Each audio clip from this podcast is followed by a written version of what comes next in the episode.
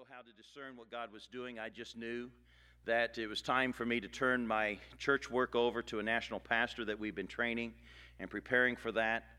And, um, and you know, I thought maybe perhaps we'd go back to England and start a church in the city of York, which has been my dream for a long time, but God never ever gave me that uh, opportunity to do that. But uh, so that year in 2008, with this news of Sharia law courts becoming official in the United Kingdom. Let me say this what this means and doesn't mean. This doesn't mean that the whole British population now lives under Sharia law. It doesn't mean that.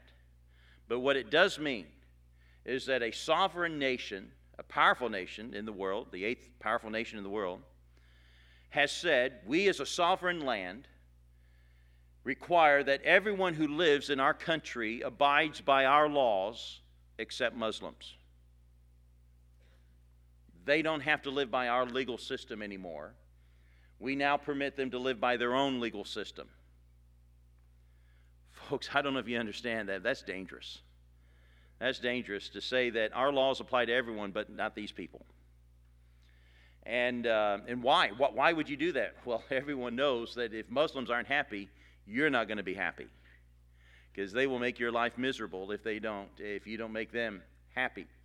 Because they'll agitate and riot and mayhem, and, uh, and it won't stop. It's relentless. And so the, Brit, the Muslims have been petitioning and aggravating the government over a number of years. And you see, back then I didn't get, I didn't understand the agenda of Islam then. And uh, that event, though, caused me to really study this thing out. And, uh, and so some of the things I observed there in Britain and seeing in Europe, uh, the control of Muslims in taking over and shaping and influencing their societies to become more Islamic, um, I began to see this as judgment on the West for our sins. You know, do you believe that God has any justification to judge America for our sins? I believe He's fully uh, justified to do that. Our sins are great. We've become a nation that's rebelled against God's standard. And we know better because we were f- fashioned and, and framed under those standards. So I began preaching this in the pulpits of America that America needs revival. Amen? Uh, the only hope for us is revival. But revival only comes through the doorway of repentance. There must be a, first uh, uh, a national repentance of our sin for God to restore us back to blessing and revive us. But um, and I see Islam as an instrument of God's judgment upon the West, upon Europe, and upon America. Europe's further down the road. They've been at this rebellion against God much longer than we. And they're further down in the trenches with this. And Islam, I believe, is God's instrument. When I say God, I mean Jehovah God. Jehovah's God's instrument of judgment for the rebelling against, against him. And, um, and so through this study and, and um, things, then I began to develop uh, getting onto the radio. And, uh, and I must say, uh, Brother Dale, I've probably packed more in my head in the last seven years than I have in the previous 10 years before then. It's a constant desire and a hunger for me to know and understand the teachings of Islam and to expose it for what it is. It's a false religion.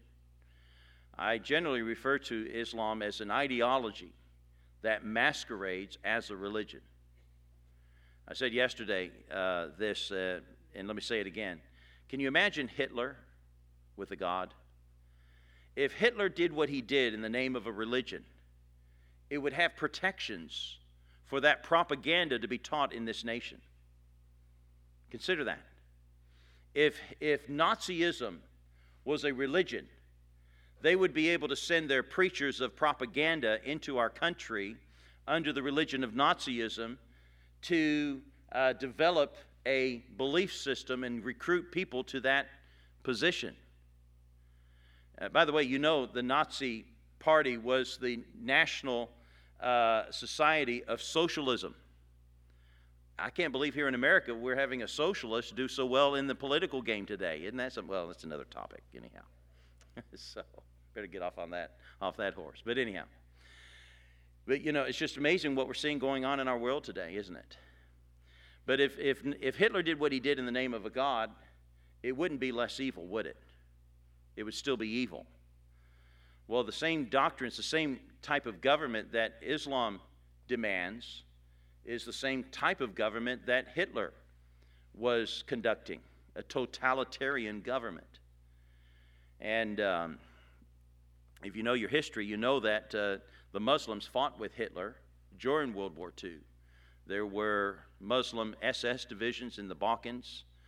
Uh, the Grand Mufti of Jerusalem, who was of the Muslim Brotherhood, was involved in that.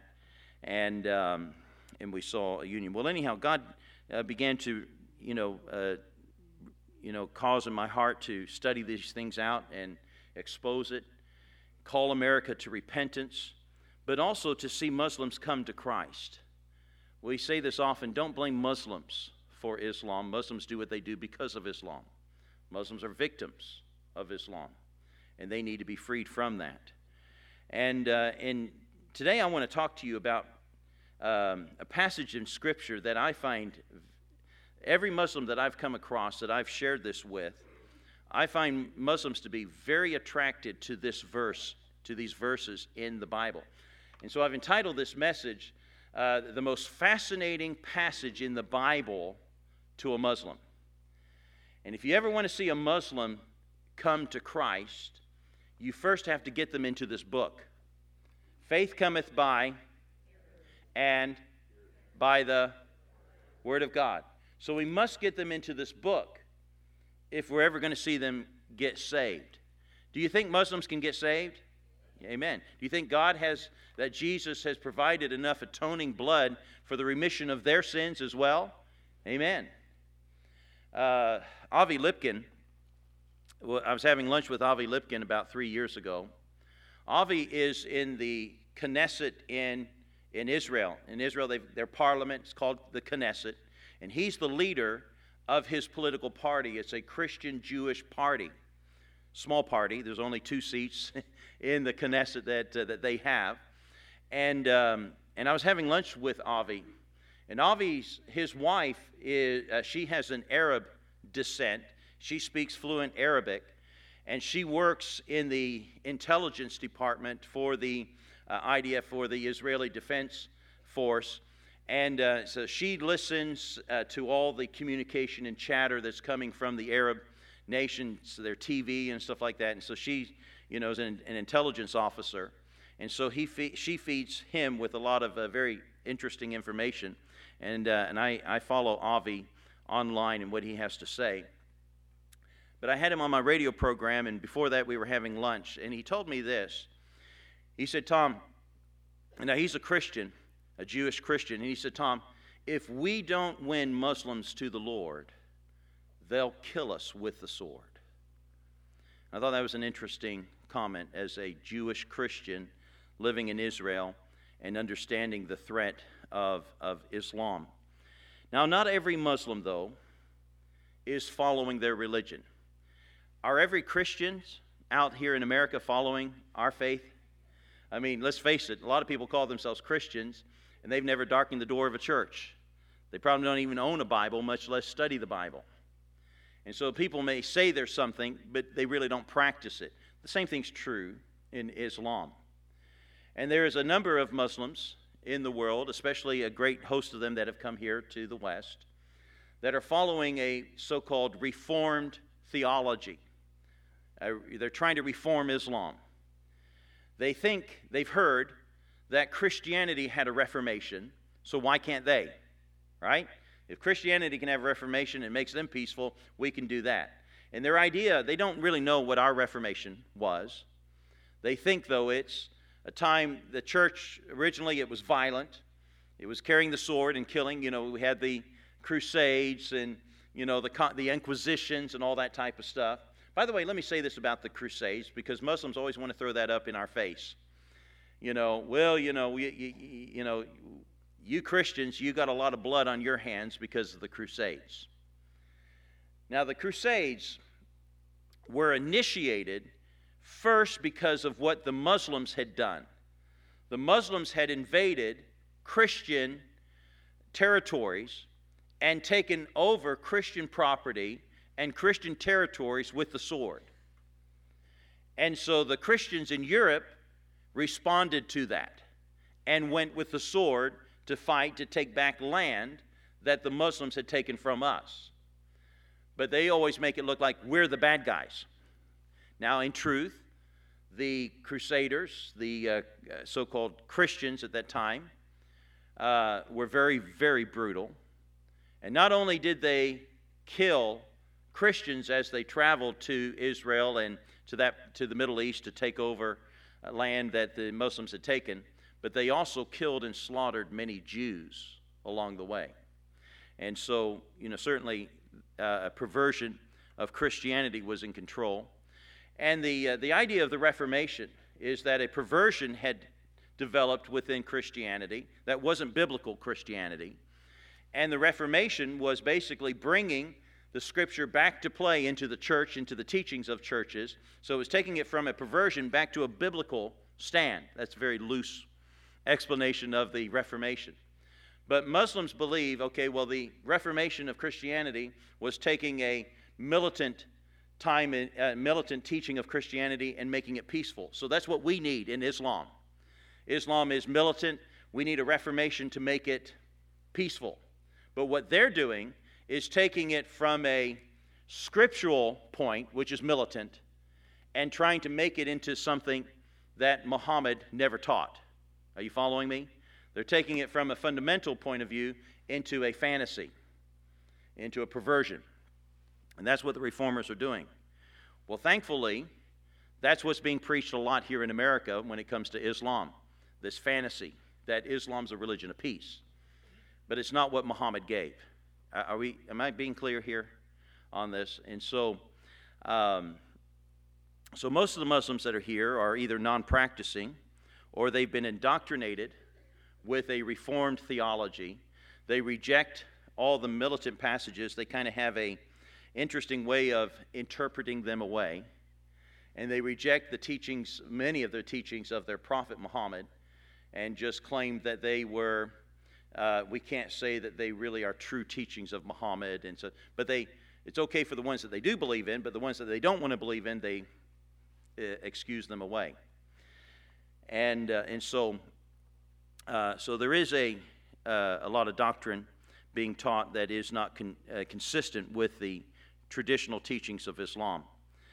Um, let me just stop for a moment and mention this, and then I can move on.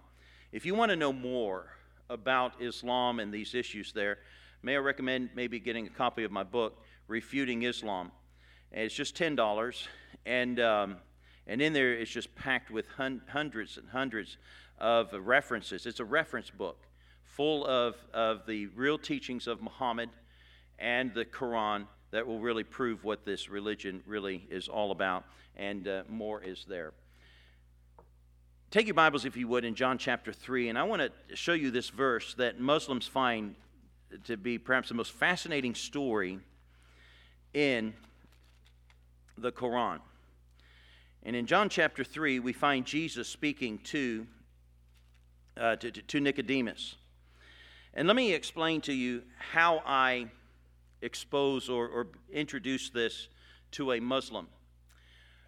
The most powerful thing that I've ever found, that, that, I, that I found that works a lot with Muslims, is asking Muslims this question Have you ever let a Christian open the Bible and explain it to you?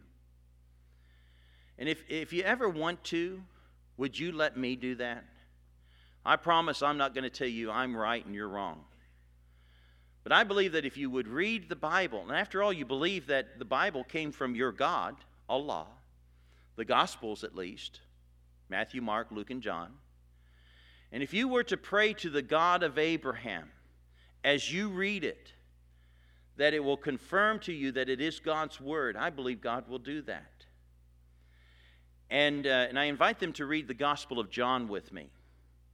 And usually, when we find a Muslim getting up to about chapter 10, chapter 11, chapter 12, they get it. They're already there. They believe this is God's Word. And the religion that they've been taught is false, and Christianity is true. It doesn't take them too long to get into God's Word to see that. And, um, but most Muslims are resistant to reading the Bible because they've been told it's been corrupted. So that's why I encourage them to pray to the God of Abraham, that he'll speak to him and confirm it. Now, yesterday I explained why we pray to the God of Abraham. If I tell a Muslim, pray to God that he will confirm that this is God's word, his word, what God are they going to pray to? Their God is Allah. But if I ask them to pray to the God of Abraham, they believe that their God is the God of Abraham. But if they truly are praying to the God of Abraham, who was the God of Abraham? Jehovah God, Yahweh, our God. And maybe for the first time in their life, they're now praying to the true God, God of Abraham. Confirm to me that this is your word. And so, you know, when I speak to Muslims, I refer to my God being the God of Abraham. And, uh, and so, um, when we get to, but if I don't have an opportunity to build a friendship with a Muslim and invite him to read the Quran, uh, to read, sorry, to read the Bible together, and I've just got a short time with this Muslim, here's how I'll introduce this passage. I'll, I'll ask him, ask him, did you ever hear the story in the Gospels, in the Injil? That's the, what they call the Gospels, the Injil. I N J E E L, the Injil. Did you ever hear the story in the Injil where Isa, that's their name for Jesus, where Isa really rips into a Jewish leader and tells him off? Have you ever heard that story? And the Muslim will say, No, I've never heard that. Would you like to hear it? Yeah. Anytime a Muslim can hear where Jesus tells off a Muslim, especially a Muslim leader, they want to know about this story. And so, well, it's found in the book of John, in the Injil, chapter 3. And let's read that if you would with me. John chapter 3, verse 1 There was a man of the Pharisees named Nicodemus, a ruler of the Jews. The same came to Jesus by night and said unto him, Rabbi, we know that thou art a teacher come from God, for no man can do these miracles that thou doest except God be with him. So basically, he's confessing, We know you got to be from God because, you know, you're, it. You're it. We can tell. We know it. And, but he's doing this by night secretly. Now, later we find evidence that, that Nicodemus really did become a believer because he is uh, speaking before the Sanhedrin, protecting Jesus on one occasion. And then uh, later, when Jesus had, uh, after he was crucified, he's the one uh, with Josephus who's also trying to claim the body of Jesus so that they could bury him. And so I think there's evidence that Nicodemus did become a believer. But here he's curious. He's meeting with Jesus.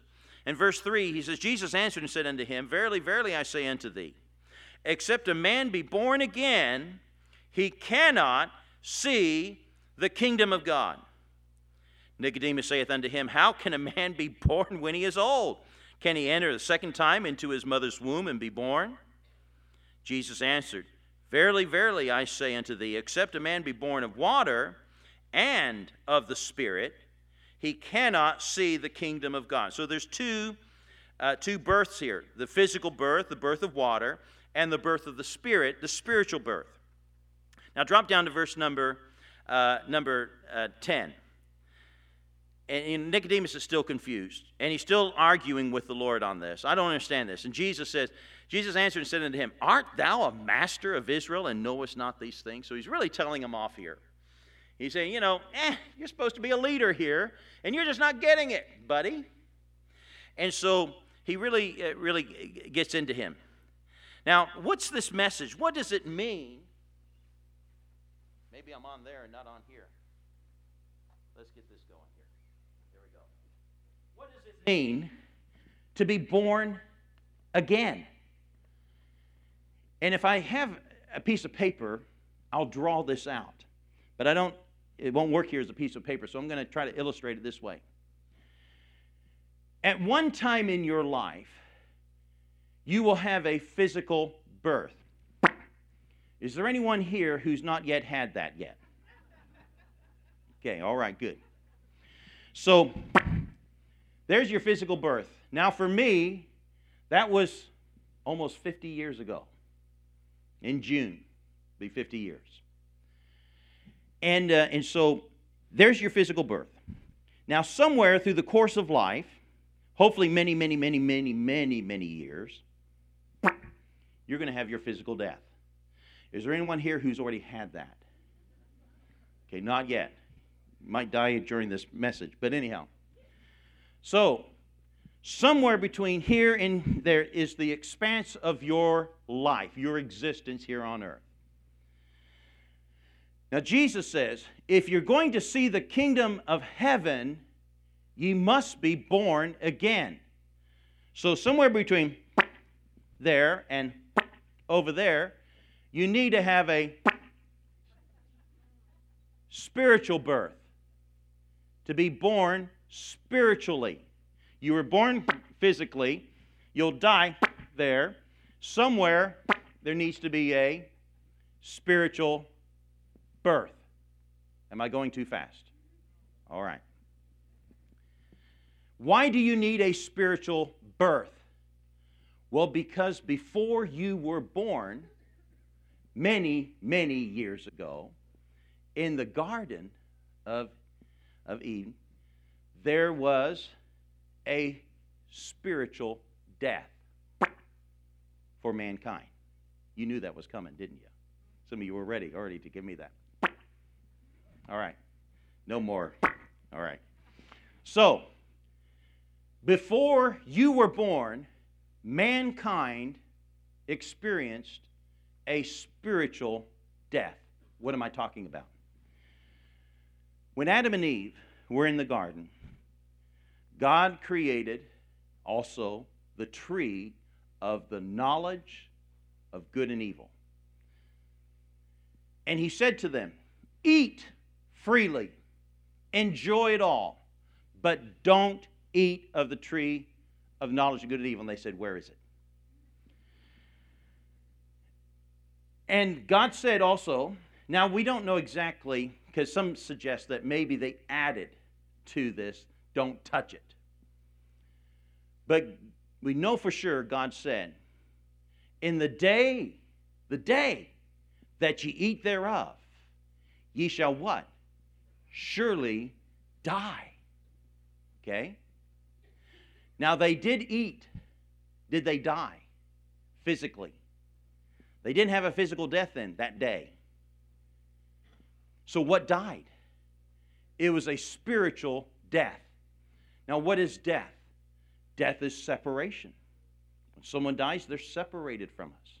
When I die, I'll be separated, the real me that lives in this vessel, will be separated from this vessel. Now, yesterday I told you how I like to think about this vessel. I like to th- think that the reason why it's so large is because there's no way possible you could put all the good qualities that I possess in a smaller vessel.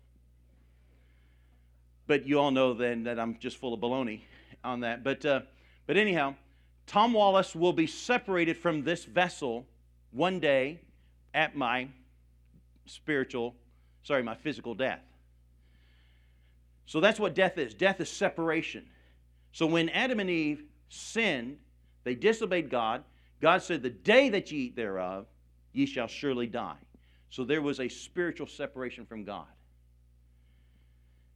That's why when Jesus said, in order for you to see the kingdom of heaven, you have to be reunited with God.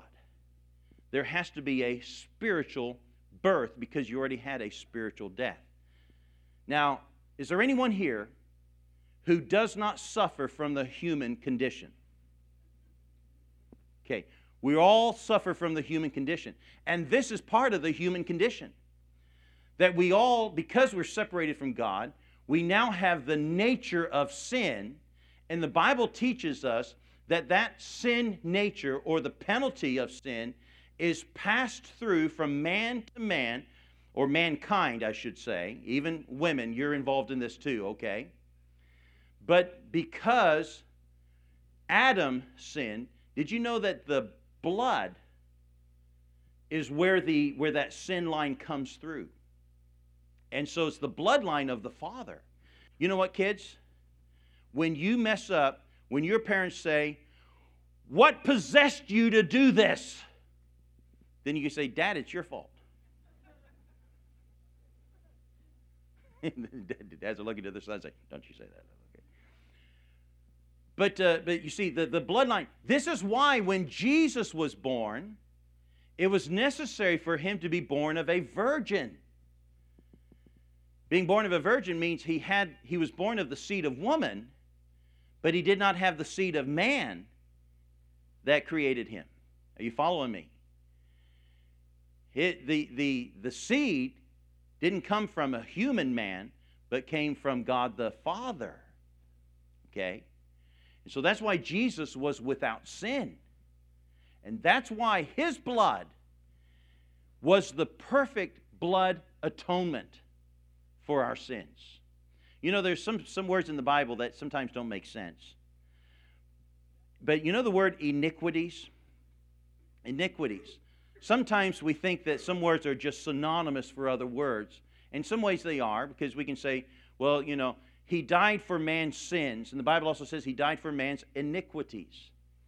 And, and quite honestly, you know, I've been, I was pastoring for a number of years, and, uh, and I thought, you know, I really don't know what iniquities means. So I went to the books and, you know, the lexicons and all that, trying to figure out what does iniquities mean. And actually, there's very little written on what iniquity means. But the best I can discern, the best I can understand, is that iniquities basically means it's like a bank account. Now, some of us, uh, if you're like me, it's not a very big bank account, okay? But if I had a bank account for my sins, that would be a big bank account. And iniquities is like a bank account, it's the accumulation of your sins. But Jesus died to pay the penalty for your sins. Now, do you know how dangerous one sin is? Just having one sin in your bank account could be could make the difference between heaven or hell. James chapter 2 verse 10 tells us how dangerous one sin is. James chapter 2, verse 10 says, If a man keep the whole law and yet offend in one point, he is guilty of all. Wow. In God's book, just one sin means you you you're a lawbreaker. And that's true, isn't it? If you break the law, you're a lawbreaker, even if you just break it one time. If I throw a brick through that window, I'd run. but if it's broken in one place or broken in a hundred places, it's still broken. Are you following me? If you have a chain and there's 10 links to the chain, and God's holding the top end of the chain, and you're holding the bottom end of the chain, and below you's hell, how many links do you have to break before you're in trouble? Just one. You getting the picture? If you break the law, you're a lawbreaker. There's another passage in the Bible I love. It's in 1 John chapter 2. And it says this, and it uses a word that we don't use very often in our common um, you know, discussions today. The word is propitiation. When was the last time you used that word, huh? You know, I was down there at the shop and I made a propitiation. You know, propitiation means a payment. And it says, for he, speaking of Jesus, is the propitiation for our sins. And not our sins only, but for the sins of the whole world. I love that verse. Jesus is the payment for our sins. But that word propitiation, payment, doesn't mean a partial payment. He is a payment in full. Have you ever gotten that letter from that credit creditor? Paid in you know, when I was just coming out of college, I bought a brand new car. First time I ever bought a brand, and only time. I'll never do make that mistake again.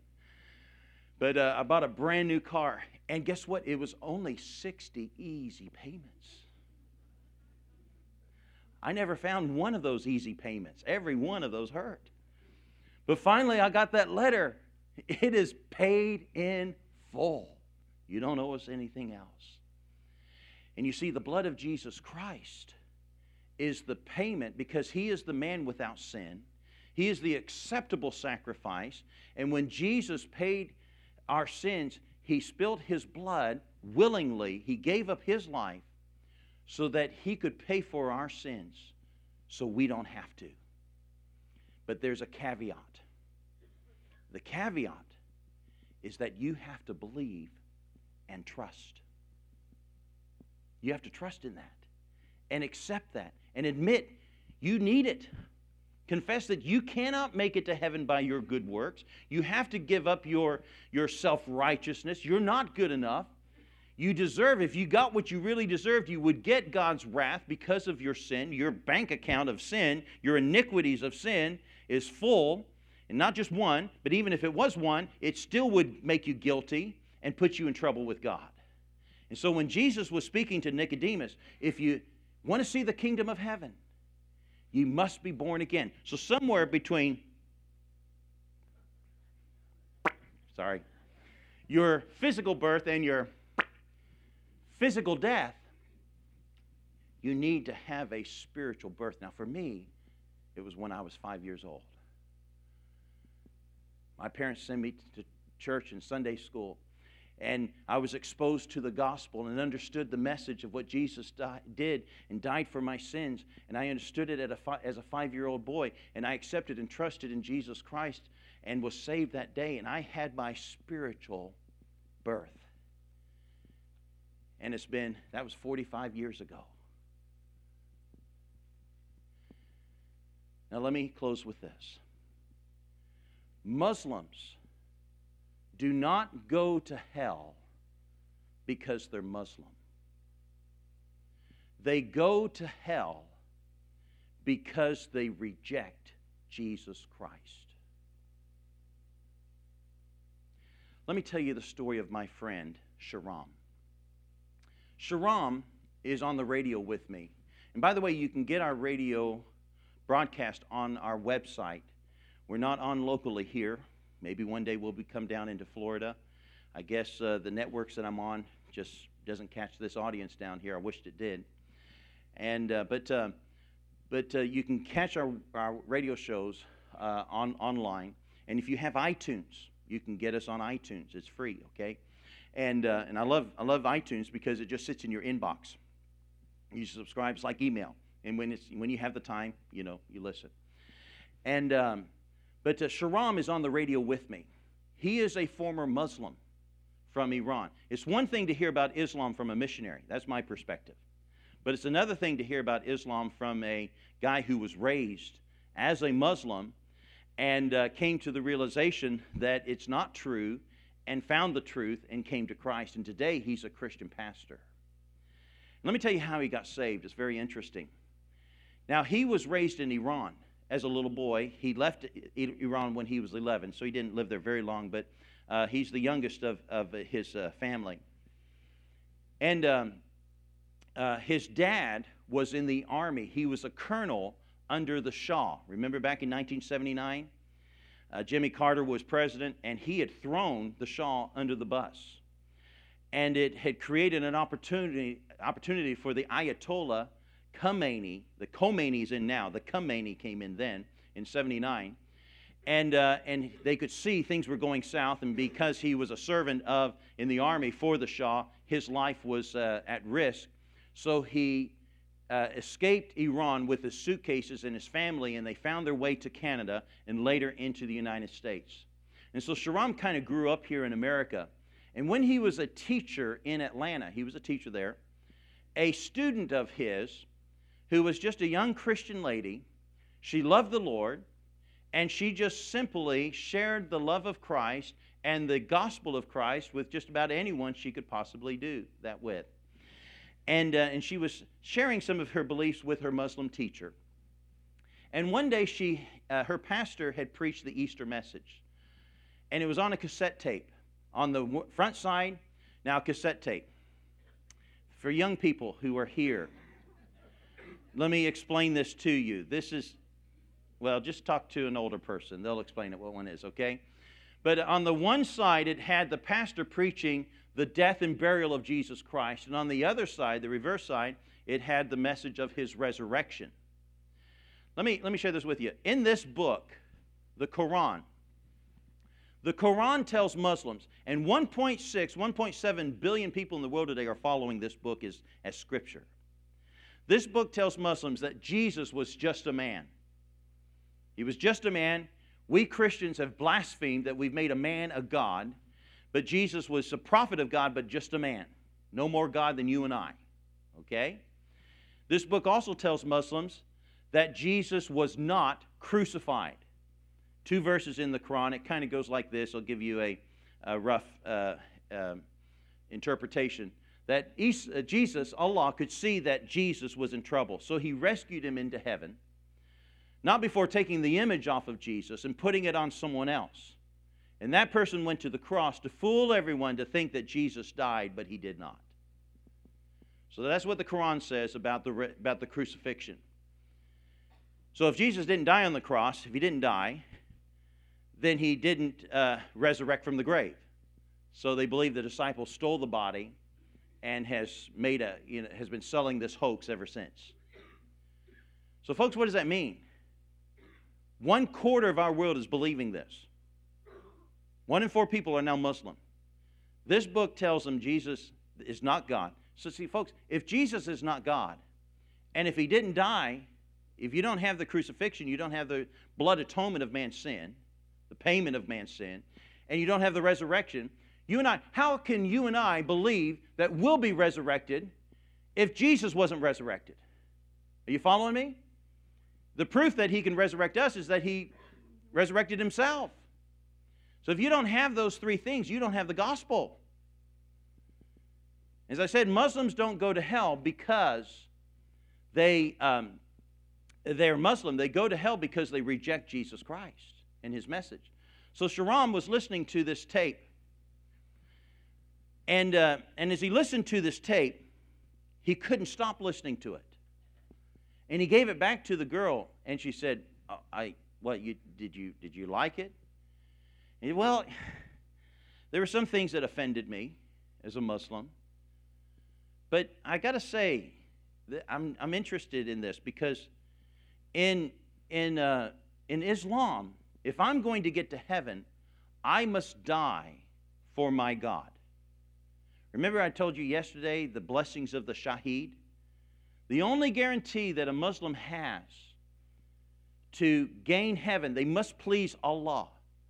And the one guarantee to bring great pleasure to Him as, is to die as a martyr performing jihad, killing of the infidel. In fact, Muhammad said this spending 60 minutes on the battlefield performing jihad is worth more than 60 years of praying. One hour, 60 minutes of jihad is worth more than 60 years of prayers. So, jihad is very valuable to Allah. And they must please Him, and they must get these points to please Allah. And so, so my friend Sharam was saying, as a Muslim, for me to get to heaven, I must die for my God. But in Christianity, get this, in Christianity, it seems like your God died for you. What a way to put it. And that's true. God took on flesh and dwelt amongst us and laid down his life so that you and I could be ransomed and redeemed and have our sins paid for. So Jesus said to Nicodemus, to the Jew, if you must be born again, if you're going to see the kingdom of heaven, you must be born again. You had a spiritual death. You had your physical birth. One day you'll have a spirit a physical death. Before then, you need to have a spiritual birth. You must be born again. And you know, as I said, Muslims go to hell because they reject Jesus Christ. And, this, and the fact is, true, is, is also this you could be on your way to hell right now if you reject Jesus Christ. You see, God's message of salvation is not depending on your color, not depending upon your race, not depending upon your nationality, not depending upon your intelligence or your wealth, or anything like that. God's message is equal for all. What a tragedy it would be if you would miss heaven by rejecting Jesus Christ. Don't make that mistake.